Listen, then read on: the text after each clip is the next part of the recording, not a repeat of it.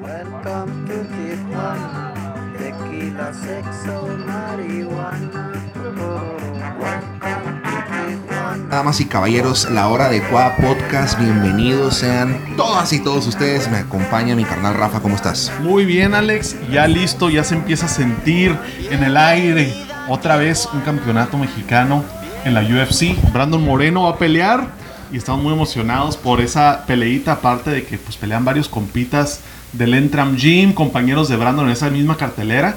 Y pues ahorita vamos a hablar de, de qué va a pasar con la trilogía más grande de México ahorita. La más importante en el deporte latinoamericano de las artes marciales mixtas, la primer defensa de Brandon y el rubber match contra Davison Figueiredo con tanto drama y con tanto este Figueiredo está enojado, está agüitado. pero, pero sí, sí es cierto, o sea, aunque Y le, no yo, sé yo por qué veo le que dieron cuando oportunidad. perdió le levantó la mano Brandon.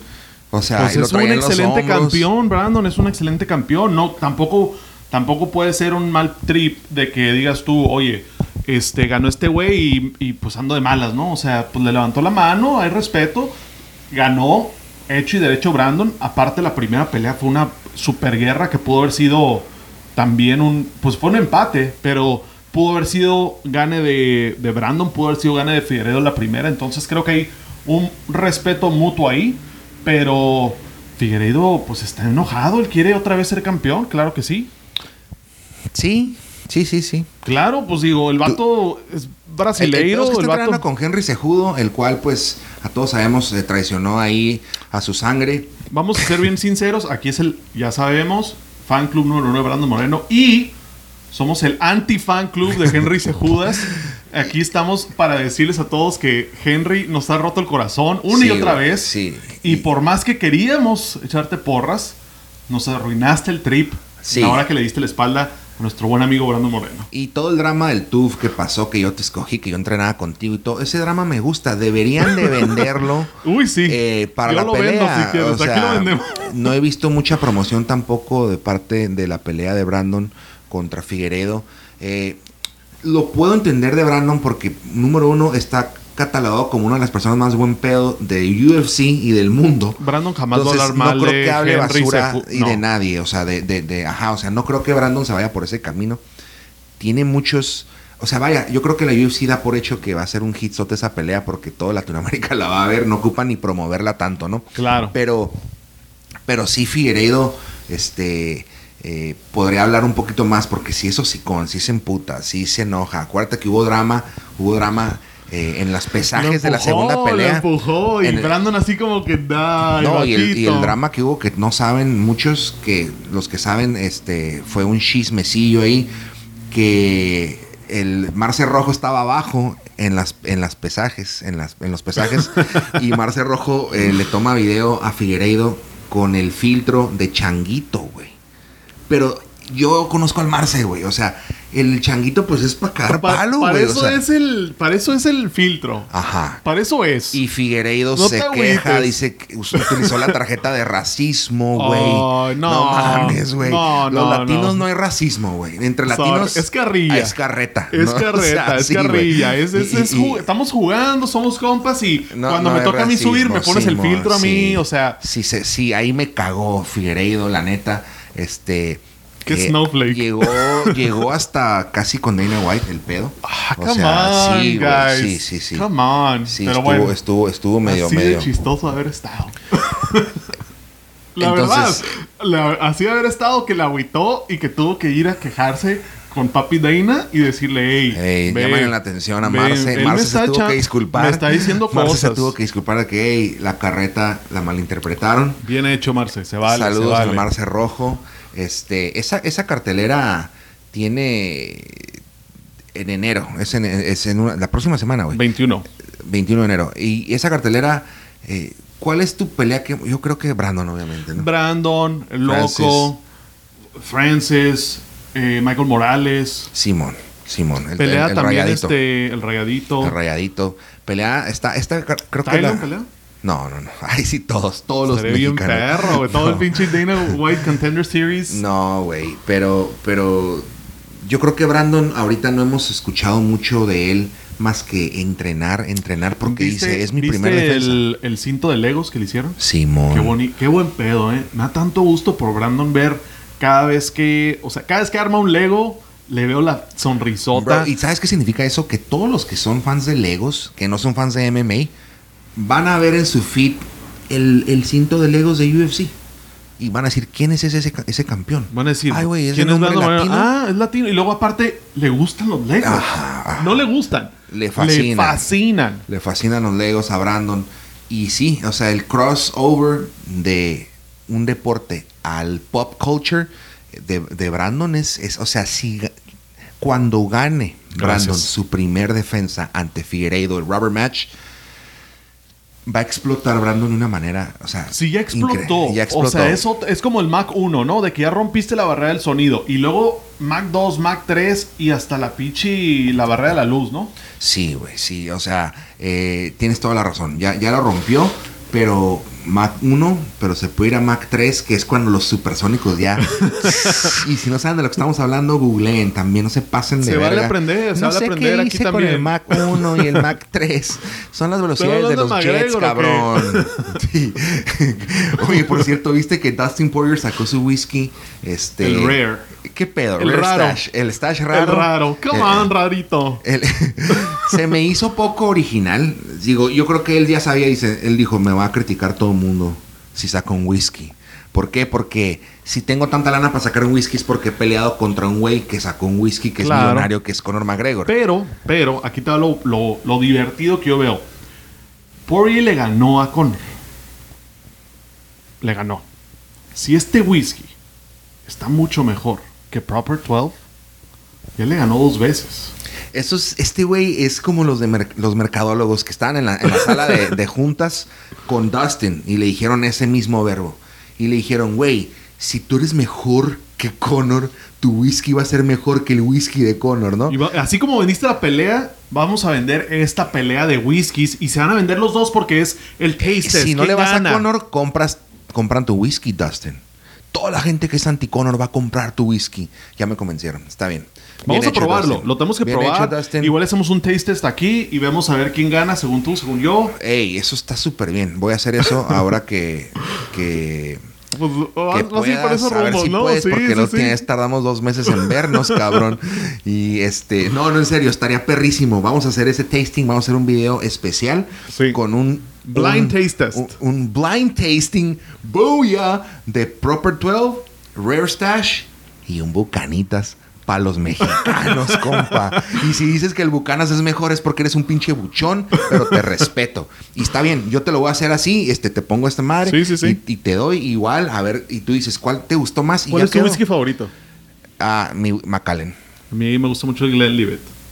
Entonces podemos traer un Glenlivet, un Macallan, un Proper 12 y agarramos la peda con el, rarito.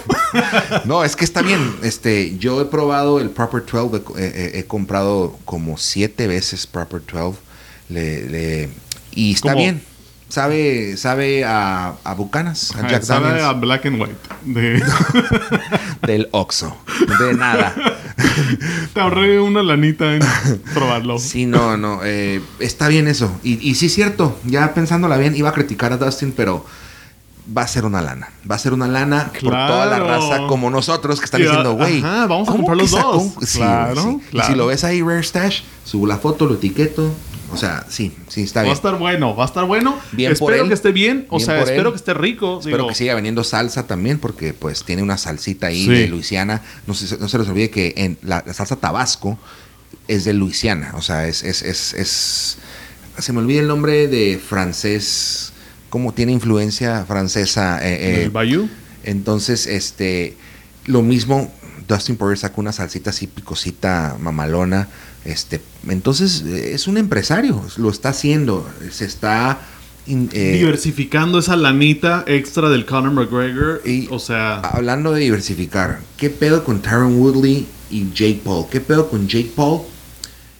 Que ahora reta a Dana White, o sea, y lo está picando de que, güey, tus peleadores vienen aquí y les pago 10 veces más de lo que tú pagas, culero. ¿Qué pedo? Págales más, págales más. Y, al- y ahora Dana White ya se tomó tiempo de hacer un video para responderle a Jake Paul. ¿Qué opinas de eso? creo que ya nomás habla del poder que trae Jake Paul y su marca y lo que está haciendo para los deportes de combate, o sea, box y MMA, porque ya trascendió, ¿no? Ahorita hablabas del crossover. Está todo un youtubero que le pegó al box y supo cómo venderlo para que jalara, pues, a Dana White a que volteara a ver el, el pinche box. O sea, ya está Dana White involucrado en una conversación con este güey y diciéndole algo. Y Salió eso una ya noticia. ganó, ya ganó Jake Paul con eso. Salió una noticia de que Jake Paul contra Tyron Woodley 2 solamente vendió 64 mil pay-per-views. Jake Paul dice que ese es falso. Entonces, ¿qué posibilidades hay de que esos números y esas noticias falsas las sacó Dana White para desacreditar al morro? Porque el morro está haciendo un ruidajal. Ahora, por el otro lado, Dana White es criticado por los de Vox, bien cabrón, porque dice que paga poco, porque dice que tiene mm, el monopolio, ¿no? Top Rank tiene una oficinita en Las Vegas y no tiene más de 20 empleados. Y Top Rank hace cuatro eventos al año y les paga a sus boxeadores. UFC tiene 400 empleados en, una, en un hangar en Las Vegas.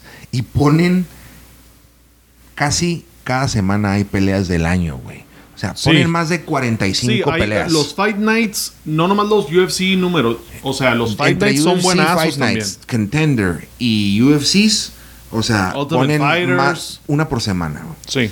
Dan trabajo cada semana.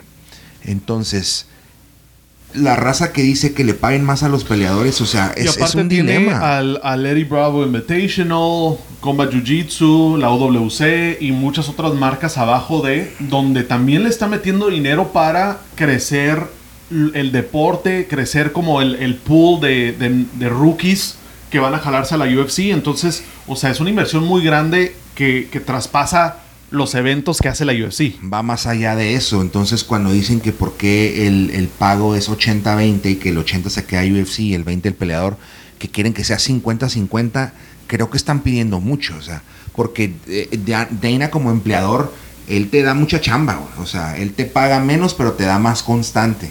Y los boxeadores, eh, nada más los de arriba ganan lo que ganan y los de abajo no pelean tan constante y no pueden este, ganar. O sea, es... es- Sí, pero creo que también es como que dice, sí, pero si yo peleo una vez bien, grande, no manches, ya no tengo que pelear como 3, 4 años.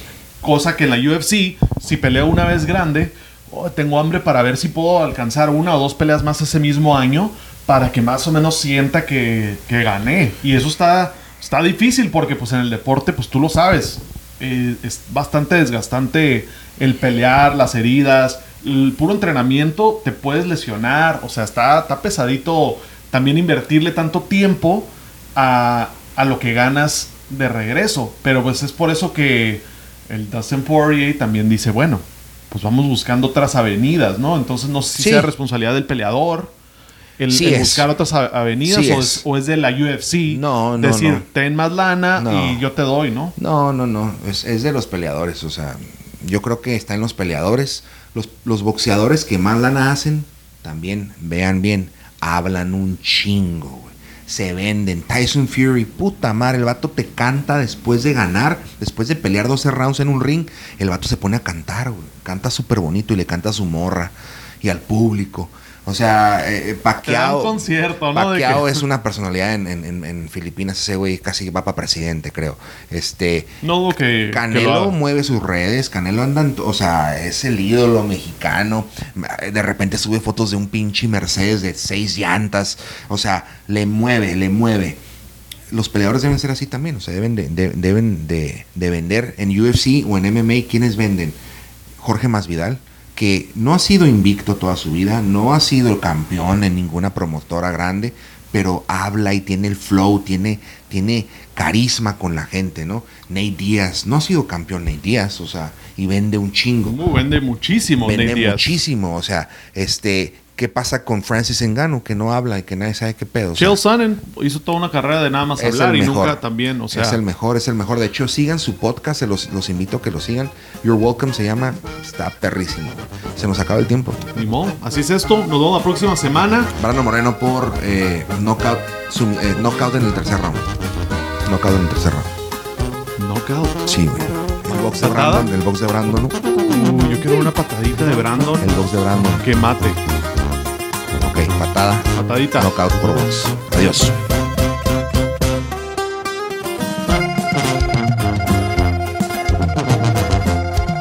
Les presento a mi hermoso Tijuana. Entrevistas, todo es parte de la fama, pero todo lleva siempre un proceso. El camino del guerrero es de respeto. Era niño y caminaba por las calles. No sueño era muy grande. En la vida sobra todo menos tiempo. Y los sueños nunca son inalcanzables. Pronto me abrí camino en lugares muy grandes, lugares de sueño. Llegué a la cima y con esto no estoy satisfecho. Seguimos creciendo.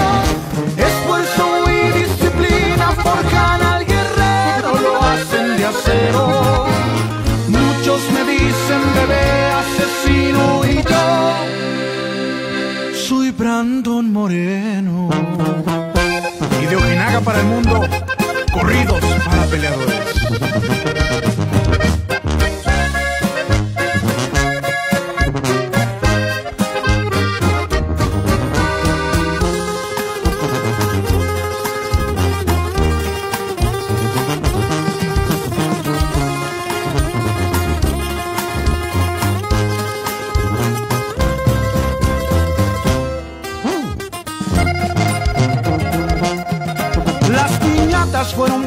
De mi infancia. Mi Tijuana siempre te llevo en el alma. Y mis hijas, ellas son mi gran tesoro. El motivo de mi esfuerzo ya son todo. A mis padres les agradezco la vida. Son mi ejemplo, ellos son mi gran familia. Y mi esposa que siempre creyó en mi sueño. El sustento y su apoyo de respeto.